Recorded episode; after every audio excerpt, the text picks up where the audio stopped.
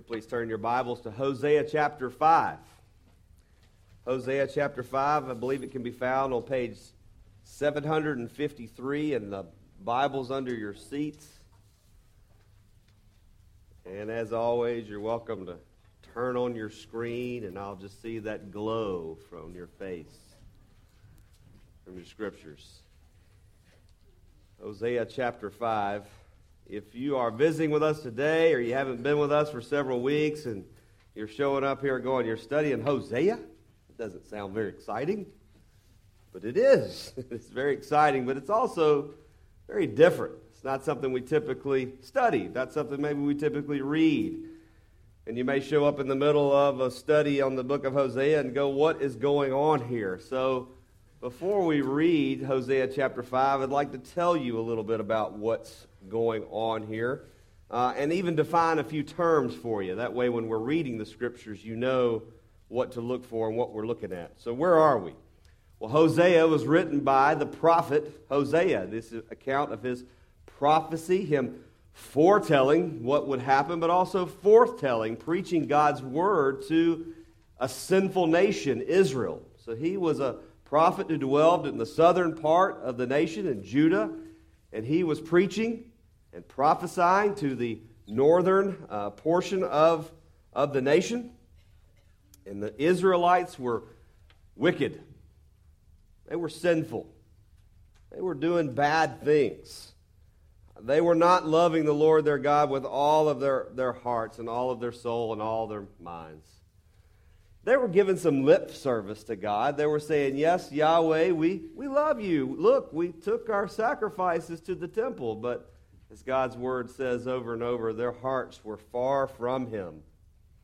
And so, because of their sin, because of their disobedience, Yahweh must punish them, He must discipline them, much like we do as parents when we're trying to correct our children. But why does He do this? Well, we've seen over and over that Yahweh God does this because He loves His people. He cares for them. He doesn't want them to go run out in the street and get run over by a car. And so he loves them. He doesn't want them to be destroyed by their sin and their wickedness. And so he comes to them really much like a father, loving and sometimes tender and sometimes stern.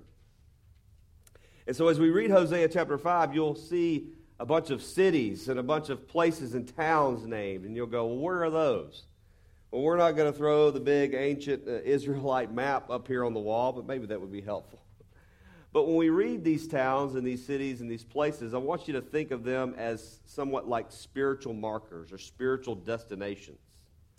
And the reason that God's word refers to these places oftentimes is to remind the people that sometimes they were places of blessing. This is where God poured out his blessing upon his people in this place. But in other times, there were places of cursing, there were places of sin and disobedience. They were, they were harmful places. And so God wants to remind them of those as well. You'll also see the name mentioned here many times Ephraim or Ephraim. You'll see that tribe of Israel referred to many times. You'll actually see that referred to hundreds of times in the Old Testament. And so, what you're to think of when you see that name in your Bible is Israel. Ephraim was the largest tribe in the northern uh, part of the nation, Israel. And so, oftentimes, God's word will simply just refer to Israel as Ephraim, talking about the largest tribe. So, that's, that's what that name means. You'll also see some words here that I certainly don't love to read and talk about, but they're in God's word. The words whore and whoredom and whoring or prostitution. But when you read these words, when we see these words, I want you to simply think of this. These words mean that God's people were being unfaithful. Children, that's what you're to think of when you see those words. They were being unfaithful. They weren't listening to God, they weren't obeying God, they weren't loving Him and trusting Him the way they should. And so that's what those words mean in our text. So, Hosea chapter 5.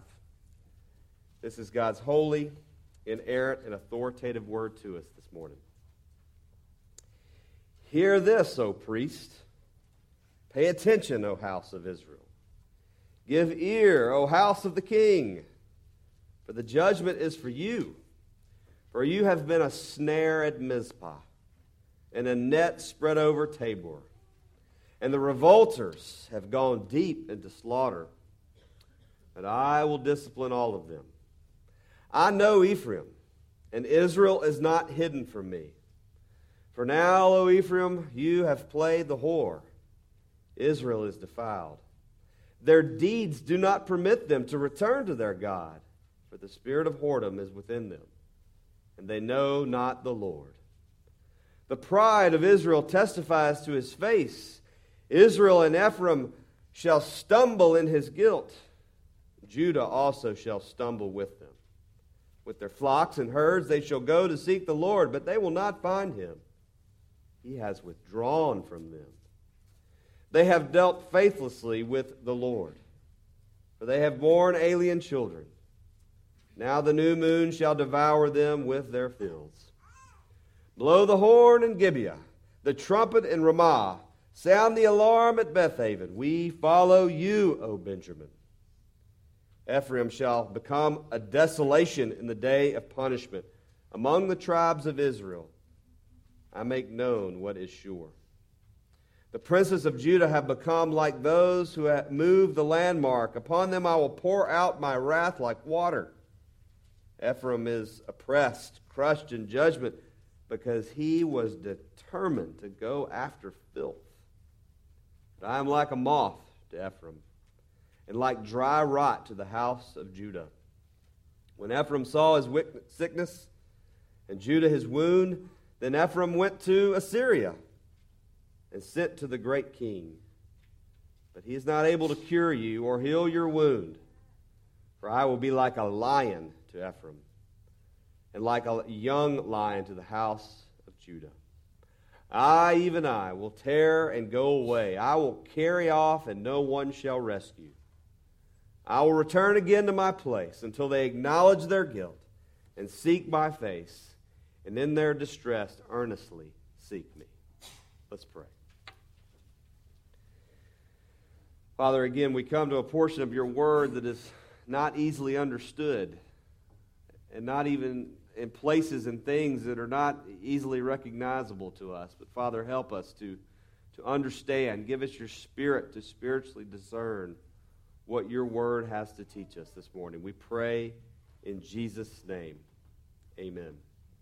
Well, Hosea chapter 5 is further pronouncement, further uh, notification of God's impending judgment upon the nation of Israel because they were guilty they were idolatrous, they were wayward, they were unfaithful and sinful people. In this Hosea chapter 5, this chapter comes to us in the first person. This is Yahweh God speaking to his people as a judge because he's not pleased with his people. He's not encouraged by their actions. And so he states, Hear this judgment, O Israel. And this is a judgment, this is a warning to the church as well. So we all need to hear this. He says at the end of verse 1 or end of verse 2, I'm going to discipline you. I'm not going to let you run out into the street and get run over by a car. I'm not going to let the, your sin come crashing over you. I'm going to discipline you. And so these words, these words of judgment here in Hosea chapter 5, I want you to think about this. They're not spoken to us from an enemy. These words are not spoken to us from Satan. These words are not from a divine policeman in the sky going, I'm watching you. You go one mile over the speed limit, I'm going to get you. No, these words of judgment are from a loving God who is jealous for his people's hearts, and he desires to draw them back to himself. So that is the God we are looking at here. Our, our sinful minds, though, our, our finite minds that can't fully comprehend God, our, our wicked hearts oftentimes think, why does God have to discipline his people? Why? Why can't he just make them do what he wants? Why can't God just love his people and tenderly care for them all the time? I, I, love those passages in the Bible. Why can't God be like that all the time? Well, the truth is, he does love them. He does care for his people.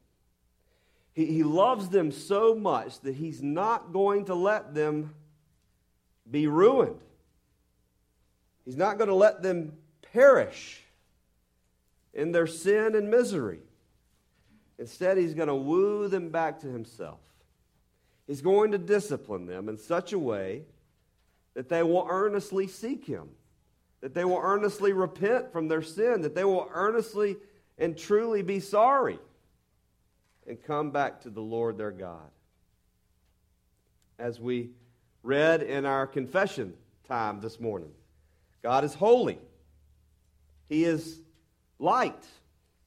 And in him is no darkness at all. In God, there's, there's no sin, there's no wickedness at all in God. So he's, he's going to act according to his character.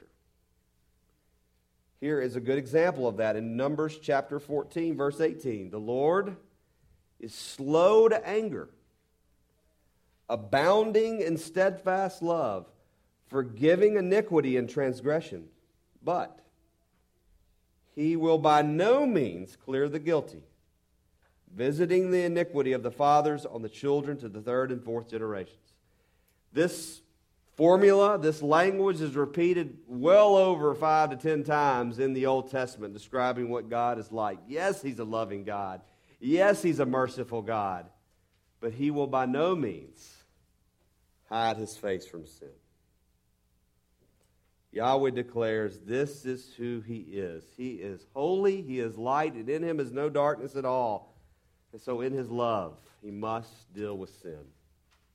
And so, Hosea chapter 5 is about the way in which the Lord draws people to Himself according to His character. And in drawing sinners to Himself, His whole goal, His whole goal in this is to draw sinners away from themselves and to get them to repent of their sin and to love them with all and for him for them to love him with all their heart all their soul all their mind and strength. That is god's love. So how is a loving and holy god going to do that? How is he going to draw sinners back to himself? I want us to look at four ways in this chapter. The first thing that god is going to do to draw sinners to himself is by disciplining them. And we've looked at that theme several times already, haven't we? God's loving discipline toward his people. And that's what we see there in verses 1 and 2. God's discipline of Israel extends to the priests. Hear this, you religious leaders, you pastors, you elders, you deacons, all of you, listen. And then he says, he addresses the king. And, and king, you know, Mr. President, whoever, you're not escaping from this either. And, and indeed, the whole nation hear this judgment.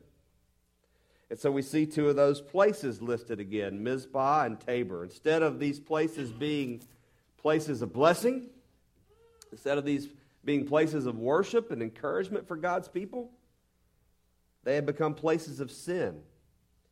And the people insisted on practicing idolatrous worship in these places. And so instead of these places, these cities, these towns being places of encouragement, places to build up God's people in the one truth faith. Hosea's chapter 5 says they became a snare. They were trapping people in their sin, snaring them.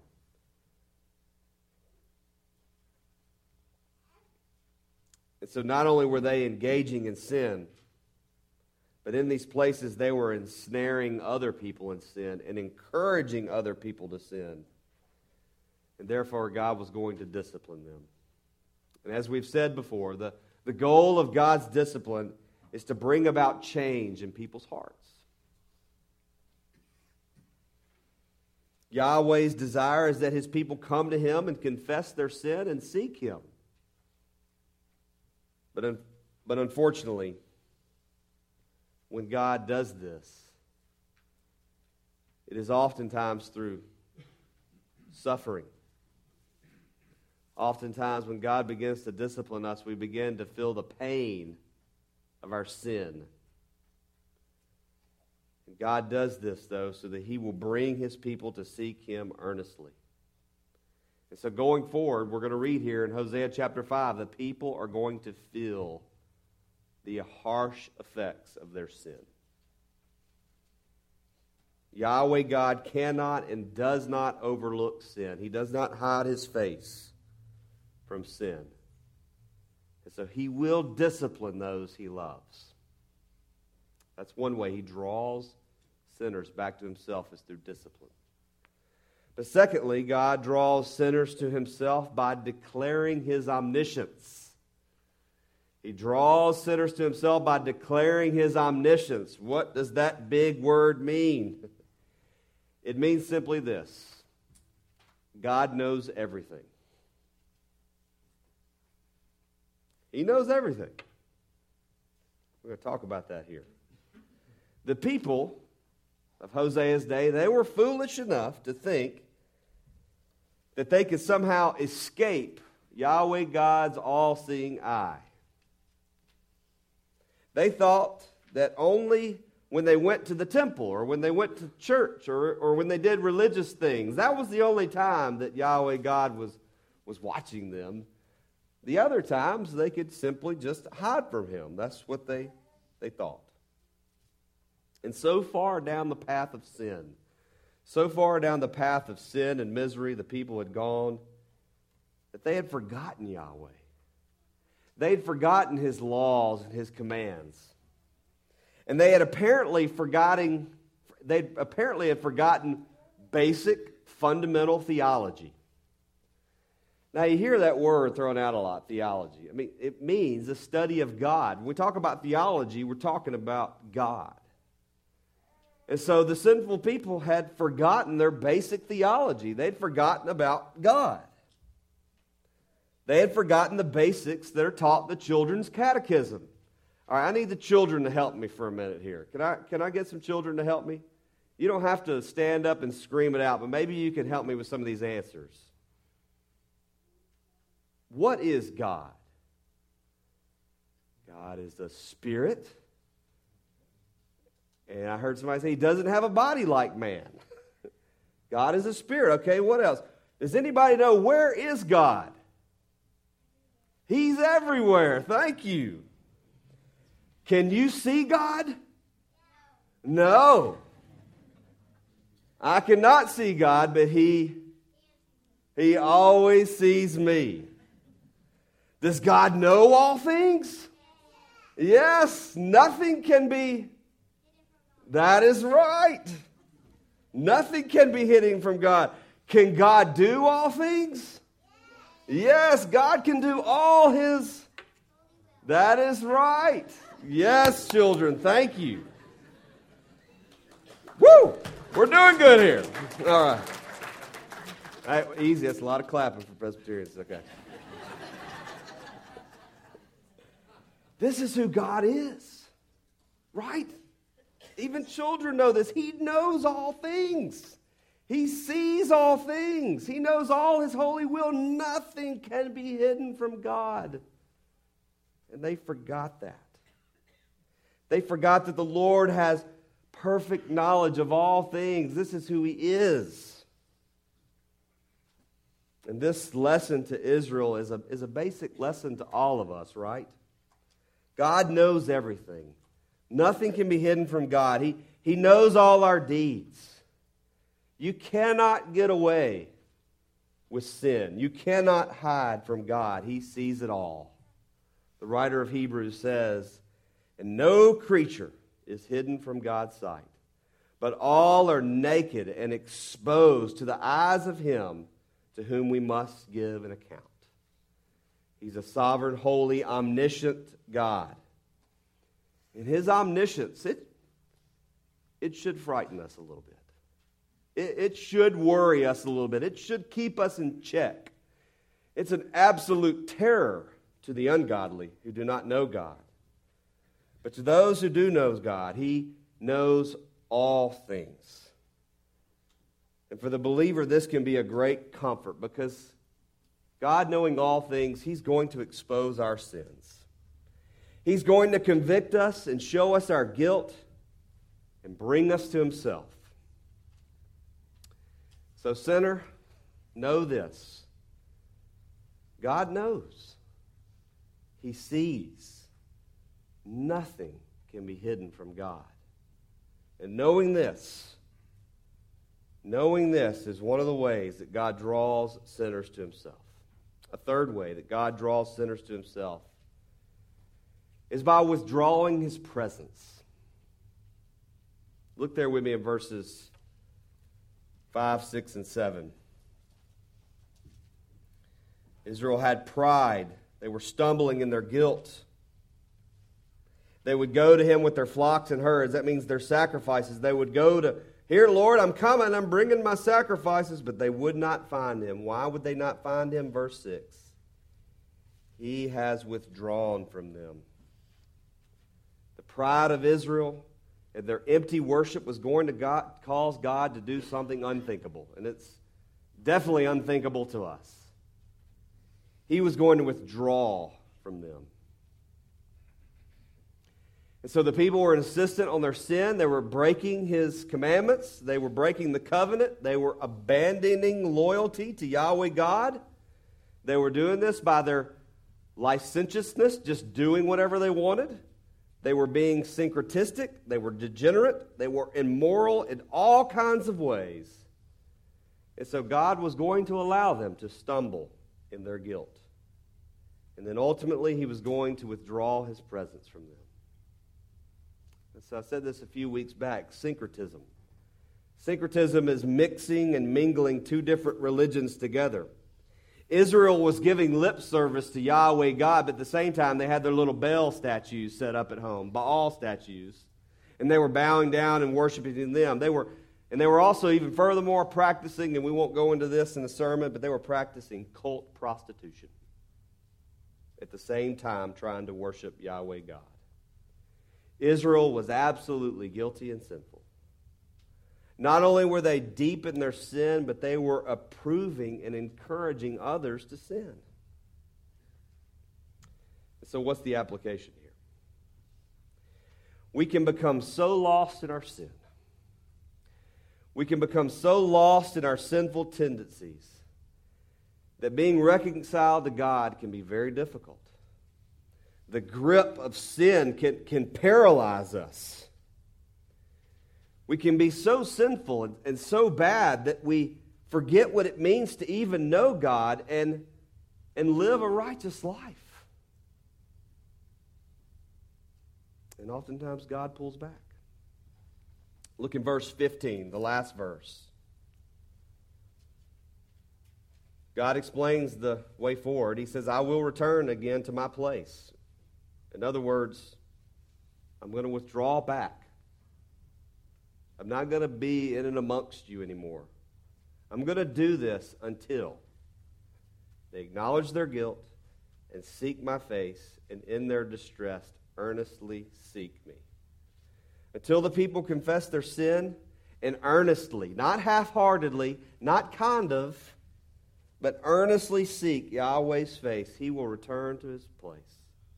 He will pull back his presence so that they will know, so that we will know how painful, how miserable, how awful it is not to have the presence of Yahweh in their midst. I mean, could you imagine? Could you imagine being Israel, having the temple or having the tabernacle, and every day you could visibly see, and, and even times audibly, the, the, the Shekinah glory of God, the glory cloud appearing over that tent and then one day wake up and it's just gone. Gone.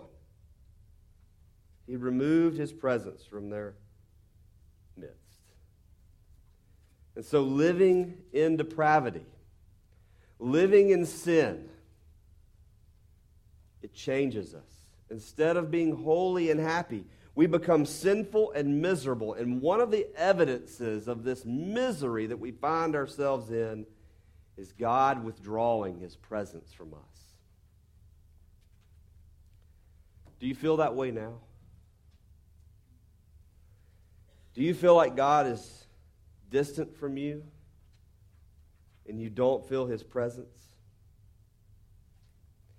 If this is the case, if this is how you feel right now, don't dig in further and further into your sin and misery. Heed God's instructions right now from His Word. Acknowledge your guilt. Confess your sin and seek His face. How, though? Pastor, tell me how. How do we do this? Let me offer some encouragement here to you from a Puritan from hundreds of years ago, Richard Sibbes. He tells us how. Listen to this. Cast yourself into the arms of Christ.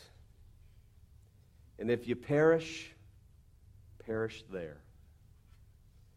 If you do not, you are sure to perish. If mercy is to be found anywhere, it is there. How do we do it? We cast ourselves into the arms of Christ. Because that is where mercy, that is where love, that is where grace, that is where God's presence is. Seek God's face by going to the cross and confessing your sin. 1 John 1 says, If we say we have no sin, we deceive ourselves, and the truth is not in us. But if we confess our sins, he is faithful and just to forgive us of our sins and cleanse us from all unrighteousness. We go to the cross, we confess our sins. For those of you who are struggling right now, for those of you who are struggling to know and to sense the presence of God in your life right now, know this truth from the life of our Savior. Just as God the Father did not abandon the Lord Jesus Christ ultimately on the cross, but was there to sustain and to support him and to raise him from the dead into newness of life, so that he always lives to intercede for us, so that he is always with us. Christ is never nearer to us in power to uphold us than when he seems to hide his presence from us. Again, that's Richard Sibbes. He's never nearer to us when he seems to withdraw his presence from us. He is doing it not because he hates you. He is doing it because he loves you and he's trying to draw you back to himself.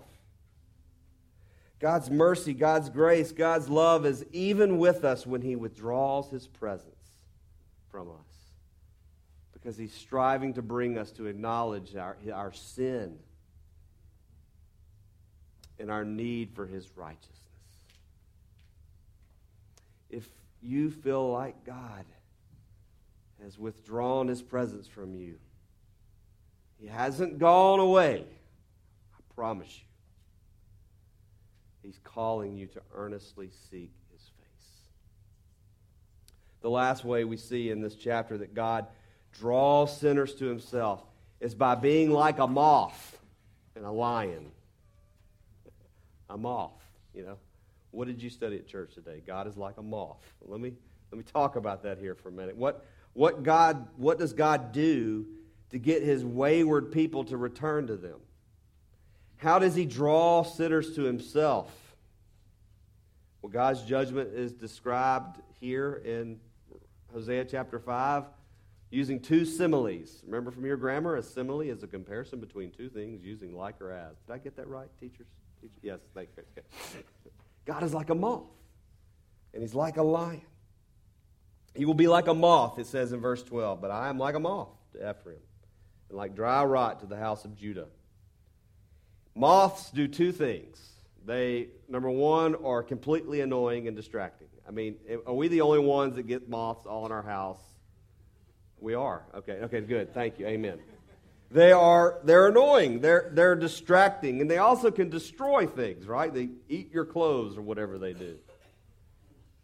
I still have that mothball smell in my nose from my grandparents' attic.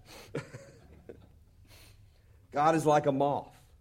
He, he gets in our path of disobedience to keep us from sinning, to distract us, to turn our attention back to Him, and to get our attention away from, from our idols. He's also like a moth or like rot in that He will destroy, He will cause things to rot and decay. Things that are precious to us but are wrong for us. All these things He will He will destroy our idols. He will cause them to rot in our hands so that we will see that they are worthless. The idols that you hold dear in your life, God wants to draw your attention away from them. And furthermore, He wants to wither and rot them in your hands. This is often a painful process when God causes your idols to fail and to be destroyed and rot your, before your very eyes. It hurts, but it is a good thing. But God will also be like a lion, verse 14. For I will be like a lion to Ephraim, and like a young lion to the house of Judah. I, even I, will tear and go away. I will carry off, and no one shall rescue. If we ignore God's moth like warnings in our lives, then he will come to us like a lion. And this is much more terrible. This is much more ferocious. The ferocious attack of the lion of Judah will come from nowhere and it will grip us with fear because he will tear us away from what we hold dear and carry us, off like a lion with his kill. All the liberal folks were real upset about that lion that, that, that Dennis killed over in Africa. And all the Africans were like, Thank you, God. This lion was killing our children and our people and carrying them off. You did us a favor. Because lions are ferocious, they're kind of scary. The idea of God being like a lion is, is terrifying. It's not exactly a warm picture for us. But C.S. Lewis, in his great work, The Lion, the Witch, and the Wardrobe, describes for us Aslan, who is a lion, and what, a, what the purpose of Aslan being a lion is. Listen to this scene here from the children being in the hut with the beavers and hearing about Aslan for the first time. The beavers declare that Aslan is a lion, the lion, the great lion. Ooh, said Susan. I thought he was a man. Is he quite safe? I shall feel rather nervous about being a lion. Safe? said Mr. Beaver. Don't you hear what Miss Beaver tells you? Who said anything about safe? Of course he isn't safe. But he's good. He's the king, I tell you. That is the lion of Judah.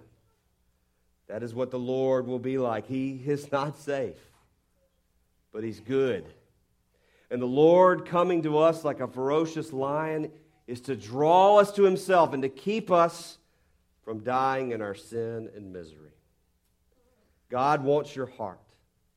And so he comes to us at times like a moth to distract us, to rot away our idols. And oftentimes, if that doesn't work, he comes to us as a lion because he wants to tear away the idols. He wants to carry them off from your life. He wants to rescue so that's how God draws sinners to himself. The bottom line here in Hosea 5 and really the whole book Israel was unfaithful to Yahweh. Their spiritual adultery had spread to every area of life. They rejected knowledge of God. They, they were prideful. They forgot Yahweh. And even worse, they worshiped idols and they spurned God's love. Yet, yet, God, in His mercy and His grace, He withdraws His presence so that they would be utterly humiliated and lost without Him, so that they would find no comfort and satisfaction in their idols. And He does this so that they will return to Him, so they will repent of their sin and seek His face and worship Him. Maybe you have determined this morning that you are like sinful Israel. And you are determined, like the sinful people here, to go after filth. That's what he says there in verse 11. And in verse 5, your pride is keeping you from Christ. Or even worse, you are simply mixing Christianity with all the idols in your life when you are at this point, one thing and one thing only is needed, and that is Christ. the Lord Jesus Christ. Brothers and sisters, in your distress, in your hurt, in your pain, in your guilt, and in your sin, run to Christ. Run away from your sin and run to Christ. Seek his face. Let's pray.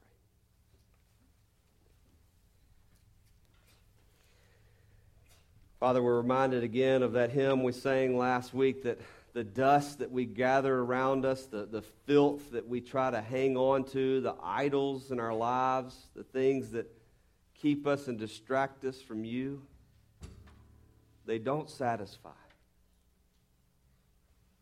Lord, please expose our idols, expose our guilt and our sin. Lord, show us where we have not loved you with all of our heart, all of our soul, and all of our mind. Lord, show us where we are guilty. But Father, don't leave us there. Give us your spirit. Please help us to seek your face and to run to Christ. We thank you that Jesus doesn't just say, Come to me by yourself. He says, Come to me, all you who are weary and, and burdened and heavy laden, and I will give you rest. I will, I will throw you upon my shoulders, and, and I will carry you into my Father's arms. And so, Lord, help us to run to Christ, to seek his face. We pray in his name. Amen.